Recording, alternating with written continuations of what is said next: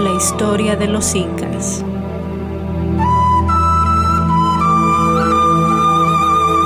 Episodio 5. Tiahuanaco.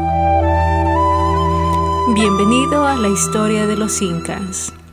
Ahora bien, en los dos últimos episodios hemos cubierto a los Moche a lo largo de la costa norte del Perú moderno y Nazca ubicado tierra adentro frente a la costa sur del Perú. Hoy vamos a cubrir al tercer precursor del Inca, Tiahuanaco. Viajando hacia el sur a través de los Andes, la cordillera negra y la cordillera blanca comienzan a separarse, formando una llanura alta entre las dos cordilleras llamadas altiplano.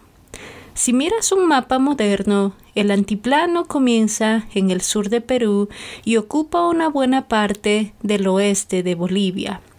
Las dos cordilleras comienzan a converger a medida que avanzan hacia el sur. Y debería mencionar que hay un mapa de historia para este episodio, si deseas ver algunas imágenes mientras sigues el episodio. Describí brevemente el antiplano en el episodio 2. Bienvenido a los Andes. Es un altiplano con una variedad de especies de pasto y camélidos como la llama, alpaca, guanaco y vicuña.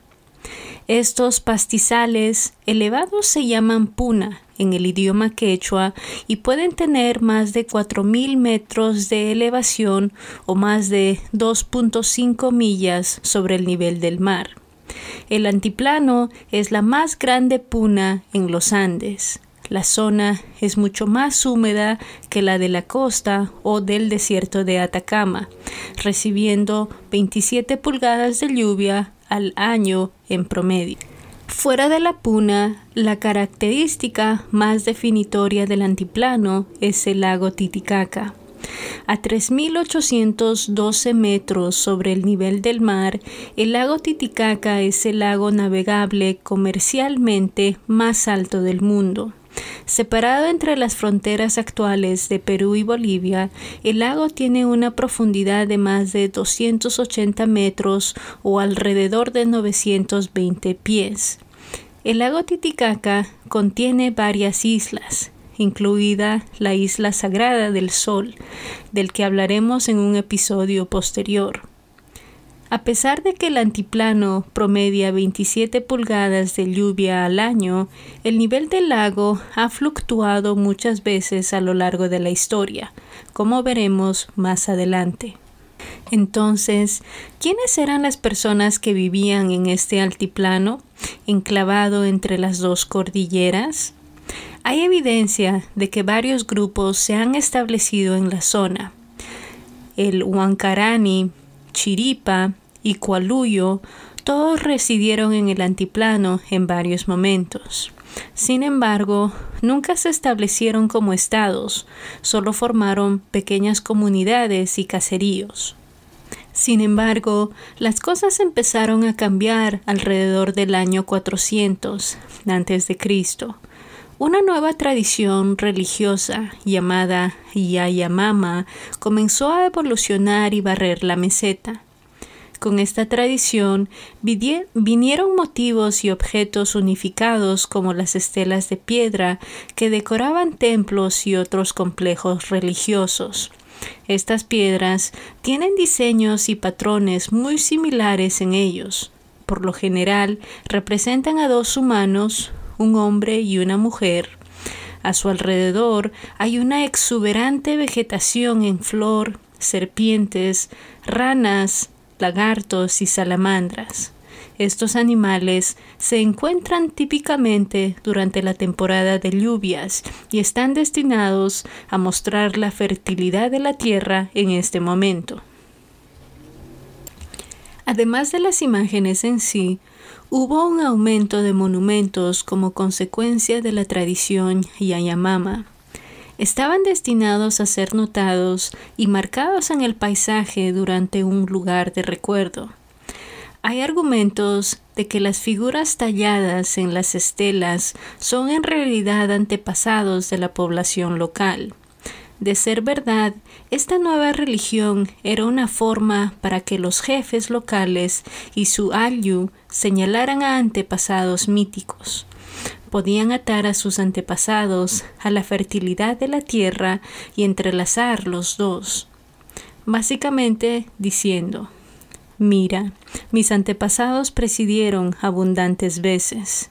Sígueme, y yo también os conduciré a una era de prosperidad. Poco después de la aparición de la tradición religiosa Yayamama, y cuando digo brevemente me refiero a unos 200 años después, el sitio de Pucará vio un aumento en el poder. Ahora, ya hemos mencionado que había pocos grupos que ya habían existido en el antiplano, pero Pucará resultaría ser diferente. Ubicado a unas 50 millas al oeste-noreste del lago Titicaca, Pucará es el primer sitio en el área que realmente se fusionó alrededor de un solo centro de la ciudad. El sitio alberga varios edificios elegantes y contiene relieves de peces, lagartijas, ranas y serpientes.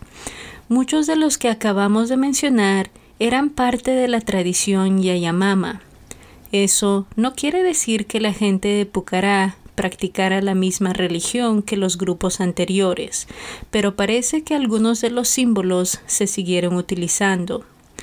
Pucará atrajo a peregrinos de las tierras circundantes a medida que se convirtió en un poder religioso y secular controlaba el interior circundante compuesto por agricultores, pastores y pescadores. Es posible que pequeñas comunidades como pueblos y aldeas hayan estado bajo el dominio de Pucará, en el apogeo de la ciudad. Aún extendiéndose hacia afuera, ha habido evidencia de los textiles de Pucará conservados en las costas del desierto de Chile. Los arqueólogos parecen no estar seguros de si Pucará estableció colonias en Chile, que es rico en yacimientos minerales, o si se extendiera rutas comerciales con poblaciones locales. Cualquiera que sea el caso, Pucará era en gran medida un estado incipiente, con un gran potencial. Sin embargo, el momento de Pucará nunca llegaría. Fore, en el lado opuesto exacto del lago Titicaca, fue otro centro que ganó impulso y luego pasaría a dominar la región. Entre los años 400 y 500 después de Cristo, el sitio de Tiahuanaco llegó a dominar sus alrededores. No está claro cómo llegó a hacer esto o cómo el poder de Pucará fue eclipsado por el de Tiahuanaco. De hecho, los dos parecían haber tenido cierta superposición en la existencia. El clima más húmedo en el antiplano puede haber favorecido el área de Tiahuanaco hacia el sur que la del norte. Un clima más húmedo obviamente significó una mejor agricultura, pero también significó un nivel más alto del lago. Este último punto puede parecer trivial, pero Pucará estaba demasiado lejos para ver el lago, y si Tiahuanaco hubiera atado su poder al del lago, tenía implicaciones importantes. El lago, que aparentemente se acerca a la ciudad, le habría parecido a algunos que el lago favorecía a la ciudad una noción que parece tonta para muchos de nosotros hoy, pero tenemos que recordar que el paisaje estaba muy vivo tanto espiritualmente y físicamente a quienes vivían en los Andes. Quizás los líderes adecuados surgieron en el momento adecuado para que Tiahuanaco despegara. Tal vez estos líderes tenían conexiones más fuertes con grupos lejanos y podían adquirir bienes más prestigiosos y así podían reclamar más poder. Podría ser que la élite de Tiahuanaco hubiera aprovechado algunos conocimientos que eludía a los élites de Pucará, como la capacidad de seguir el camino del sol. Los élites podrían entonces determinar las estaciones y el mejor momento para plantar cultivos. Esto, a su vez, crea el hora que la élite de Tiahuanaco trajo recompensa a la tierra, mientras que los de Pucará podrían solo mirar. Como se dijo anteriormente, tenemos pocas respuestas sobre cuál fue la causa, pero sea cual sea la razón, en el año 500 después de Cristo, Tiahuanaco ganó en la carrera por el dominio del antiplano. Tiahuanaco es diferente a los Moche y Nazca, ya que una sola ciudad era el corazón del Estado y la cultura. Así que, dicho esto, hagamos un recorrido por algunos de los aspectos más destacados de la ciudad antigua. La ciudad de Tiahuanaco fue construida para asombrar a cualquier visitante que haga una peregrinación desde el interior. La ciudad era considerablemente más abierta que otros sitios que hemos visto antes. Atraía a la gente y en realidad los invitó a entrar en lugar de aislarlos. Para construir sus enormes monumentos se extrajo piedra arenisca rojiza de la puna circundante. Sin embargo, una gran parte del material de construcción era de andesita, un volcán o roca ígnea de tonalidad azulada. Esta roca no se encuentra en la Puna, aunque se encuentra en Cerro Capia, un volcán extinto a casi 17 millas a través del lago Titicaca. Las rocas fueron extraídas allí y en realidad transportadas a través del lago por el Uru, un grupo de personas que vivían a orillas del lago y que se especializaban en la pesca. Una vez llevada a la costa, la andesita, que es extremadamente difícil de tallar, fue realizada por ciertas comunidades, como los Ciruito e Ihuahue. Fue entonces cuando los bloques fueron transportados cerca de 10 millas hasta la ciudad. El centro de la ciudad estaba rodeado por un gran foso que fluía fuera de la ciudad y luego hacia el lago. Dentro de este foso se encontraban los edificios más impresionantes de Tiahuanaco. Empezaremos por el templo hundido. Como sugiere su nombre, esta estructura se sitúa parcialmente bajo tierra. De forma rectangular, el templo alberga varias estatuas. Estas estatuas son de diferentes estilos y simbología. Lo que los arqueólogos han interpretado es que esto significa que las estatuas no eran imágenes de la élite local y ni siquiera se cree que se haya originado en la ciudad. En cambio, la teoría es que las estatuas fueron en realidad huacas capturadas de pueblos subyugados. Hablamos de huacas en el episodio 3, los moche, pero como recordatorio, las huacas podrían ser un edificio, objeto y en algunos casos una persona que tenía un significado religioso o espiritual o que estaba espiritualmente vivo. Las huacas encontradas en Tiahuanaco fueron tomadas y la gente de la ciudad incorporó los objetos sagrados en su propia esfera, mostrando el dominio de la religión tiahuanaco sobre la de los demás. Había una estatua que en realidad pudo haber sido de Tiahuanaco, y esa es la estela de Benet.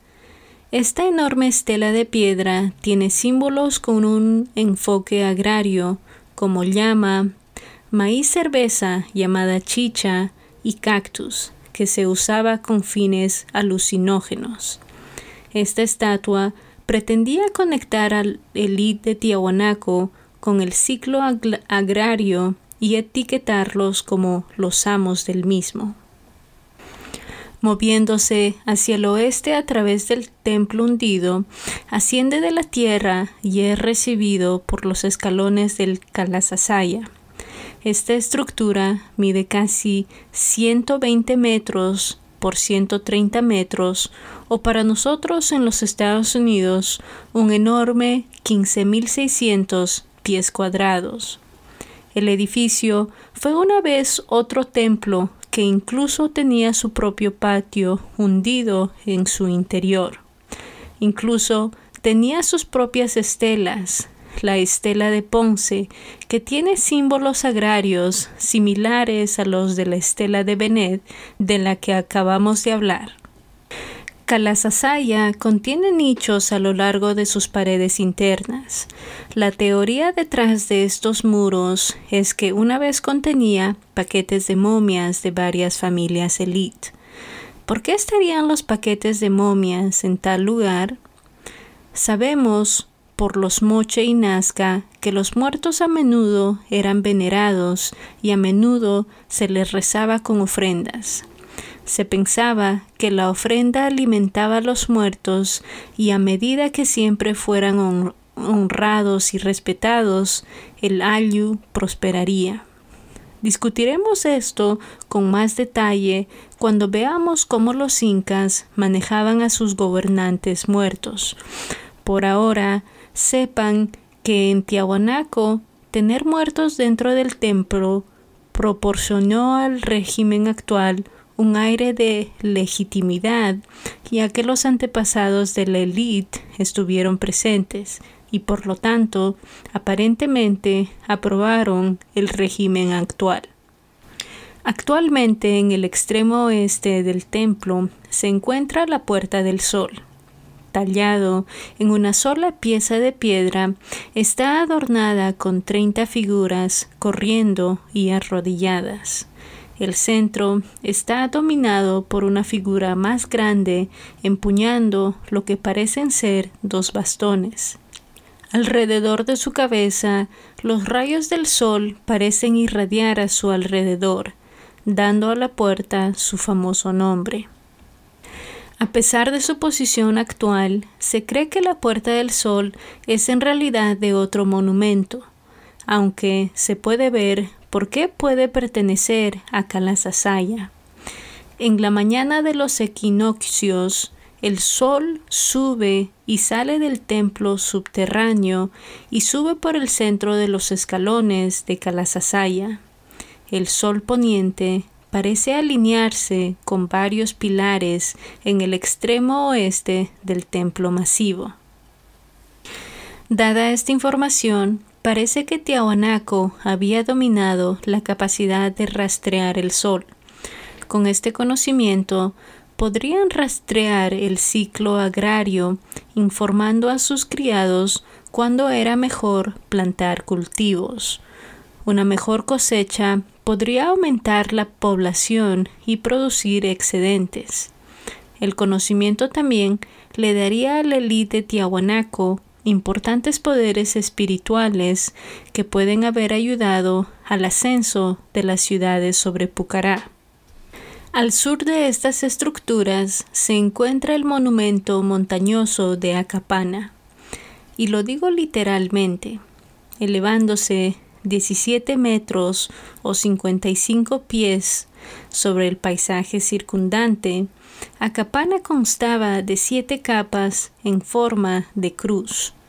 El exterior de esta montaña fue creado por estos grandes bloques de sillería de andesita que fueron transportados sobre el lago Titicaca. Crearon las capas en niveles utilizando el relleno de foso, excavado alrededor del núcleo de la ciudad para rellenar el espacio creado por los bloques de andesita. Comenzando en la base, los arqueólogos han encontrado 21 enterramientos humanos. Estos individuos fueron enterrados boca abajo y debido a este tratamiento se sospecha que son los antepasados de pueblos subyugados que pueden haber resistido el dominio de Tiahuanaco. Estos antepasados pueden haber sido sacados de sus lugares de descanso e incorporados a Acapana para demostrar el dominio de Tiahuanaco sobre los cultos locales. Acapana también fue el hogar de varias familias de elite. Cerca de la cumbre se han descubierto seis espacios que dan una pequeña ventana a la vida doméstica de la élite que dominaba el antiplano.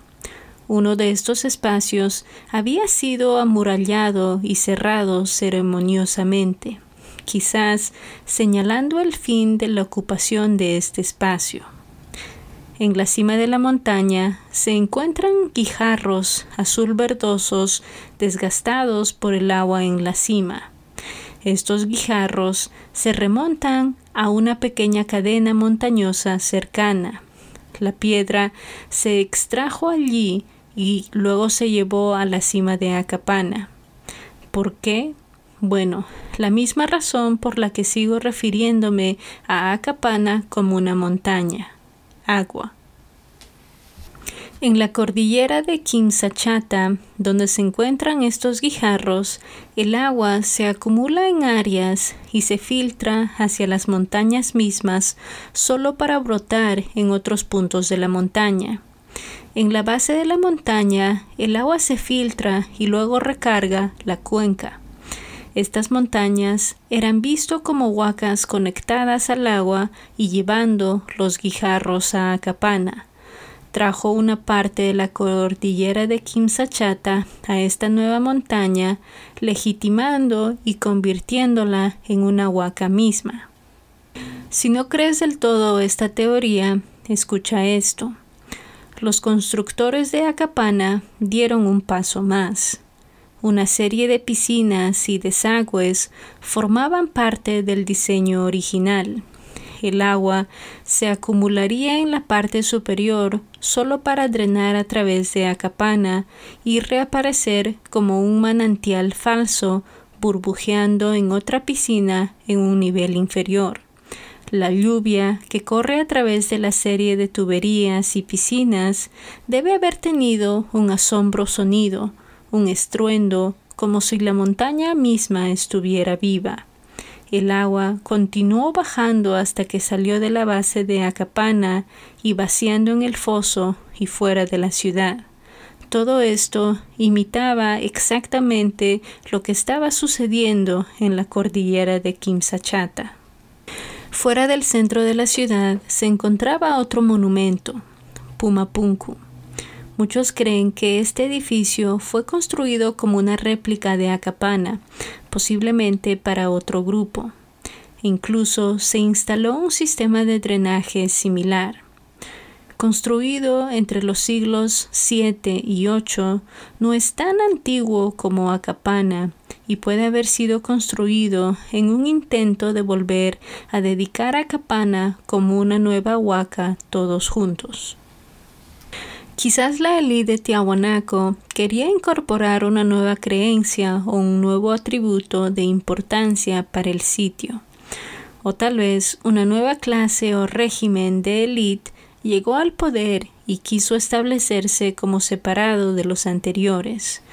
Cualquiera que sea la razón de su existencia, Pumapunku nunca se terminó, ya que un lado parece haber estado bajo construcción en el momento del abandono. Hay muchos otros monumentos de los que se jactaba la ciudad. Desafortunadamente, no tenemos tiempo para cubrir todos y cada uno de ellos. En cambio, quiero alejarme de los edificios de Tiahuanaco y hablar sobre la gente que vivía allí. Había al menos tres clases principales presentes en Tiahuanaco la élite, los artesanos de clase media y en la parte inferior estaban los plebeyos como agricultores, pescadores y pastores.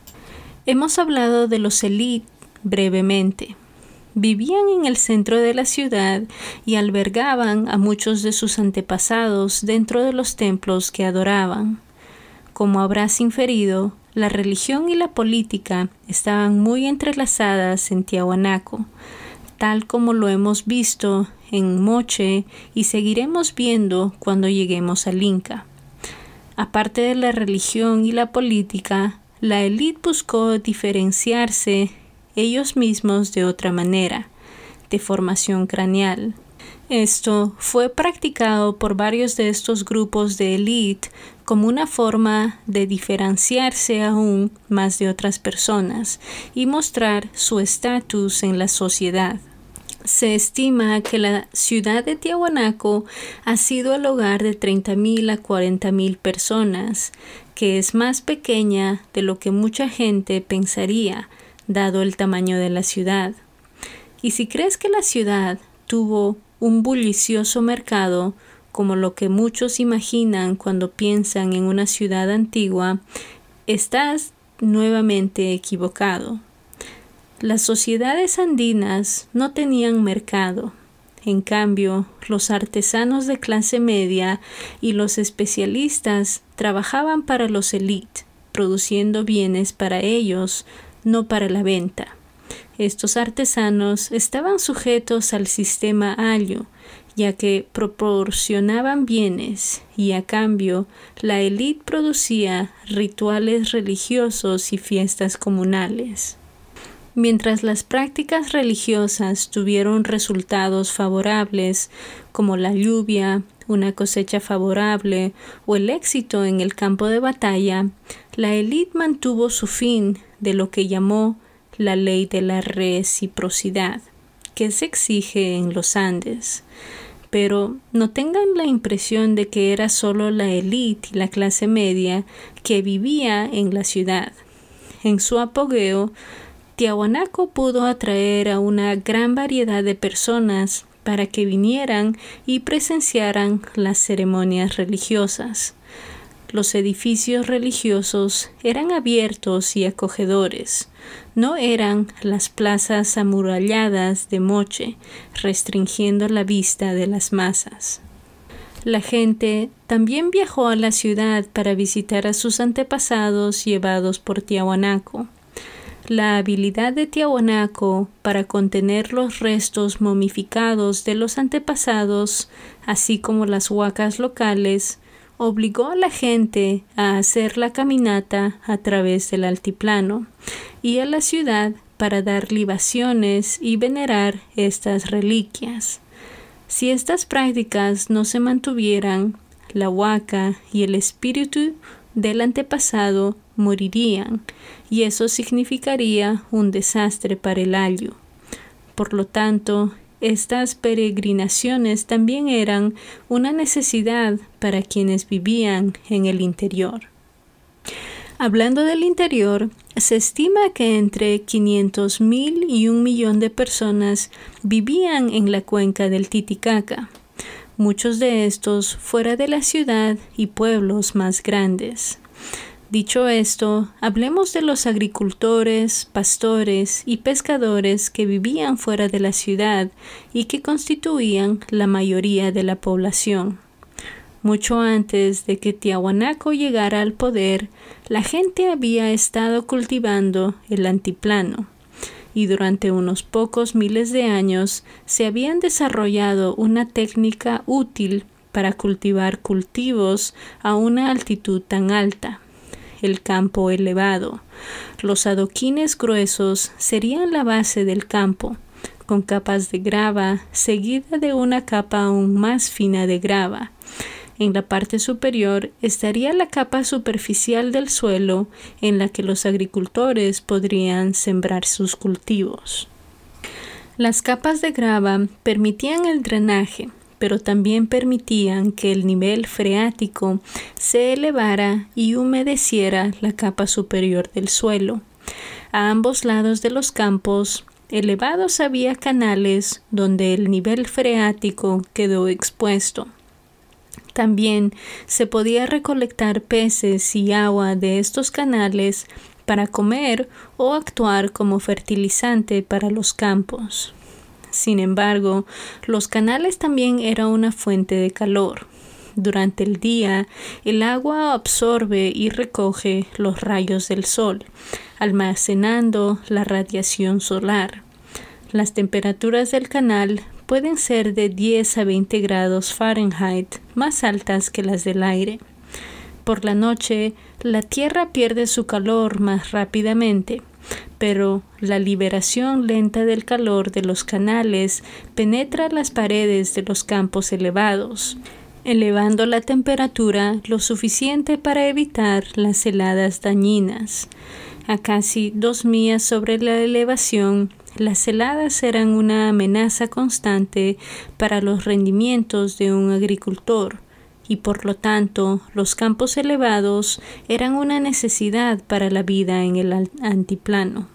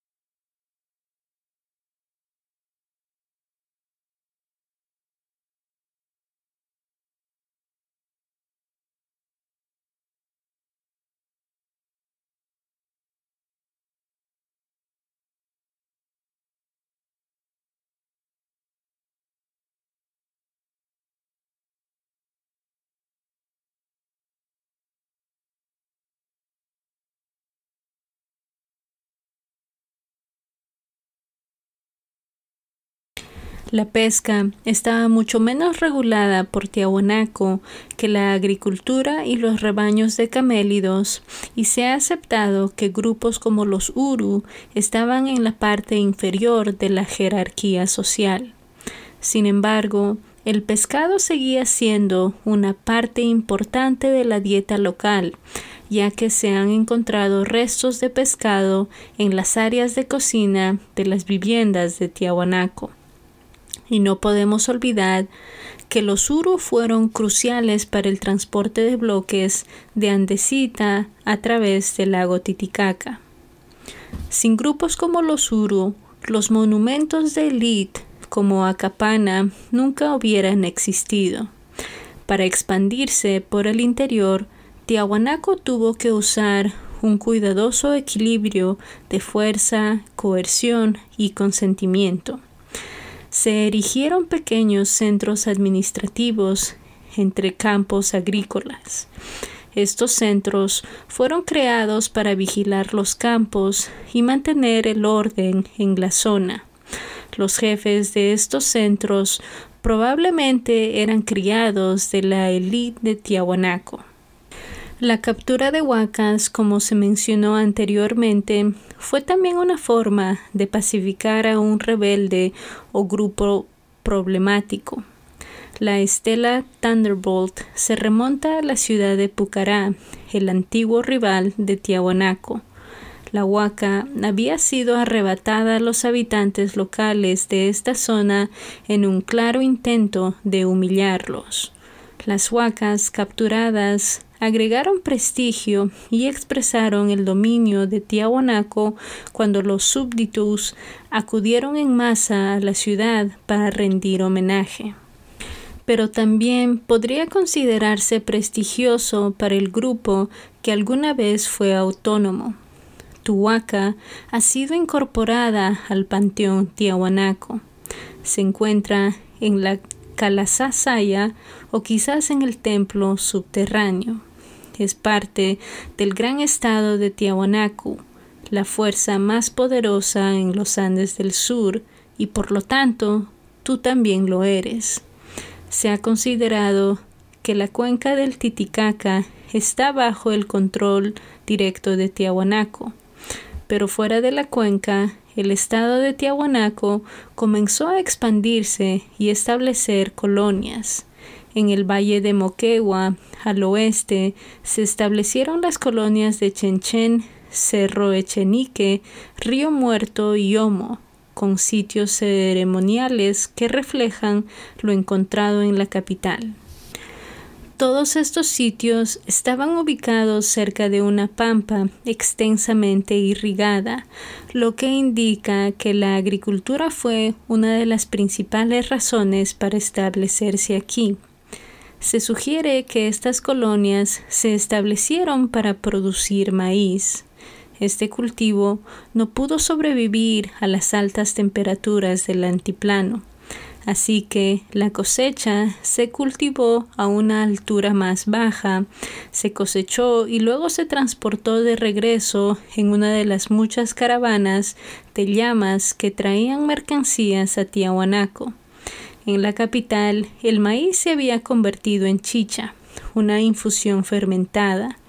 Esta bebida se consumiría en banquetes extravagantes, que las élites organizaban cada vez más en un intento de superarse entre sí y obtener más prestigio. Por lo tanto, el maíz sería un producto candente en la orilla del lago Titicaca. Otra colonia llamada Coyo se ha encontrado dentro del oasis de San Pedro Atacama en el actual Chile. Las tumbas excavadas aquí han revelado la existencia de dos grupos distintos. Uno es la población local, enterrada en textiles y productos locales. El otro grupo es extranjero, enterrado con textiles y artículos mortuorios al estilo de los encontrados en Tiahuanaco.